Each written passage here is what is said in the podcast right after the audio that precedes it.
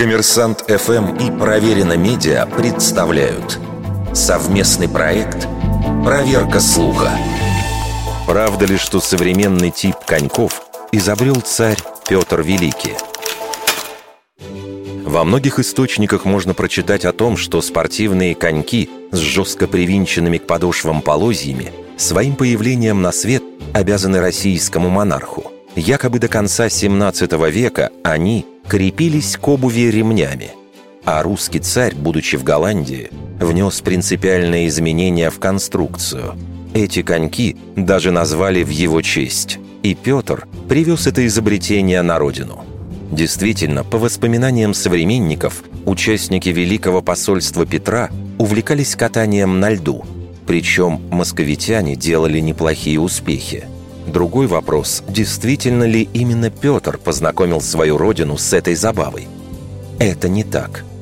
Еще за 40 лет до этого английский посол Говард Карлайл отмечал, что москвичи, как и голландцы, имеют коньки – Русские делали их из дерева с металлическим загнутым к носу лезвием. Но главный вопрос – конструкция и крепление. До XIV века в Европе режущую часть коньков делали из кости, а затем они были вытеснены деревянными с металлическим лезвием. Такие коньки привязывали к обуви шнурками.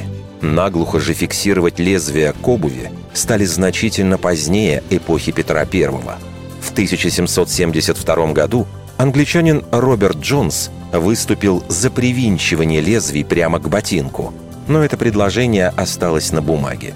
В середине 19 века фигурист из Пенсильвании Эдвард Бушнелл запатентовал цельнометаллические лезвия, но и у них были кожаные ремешки.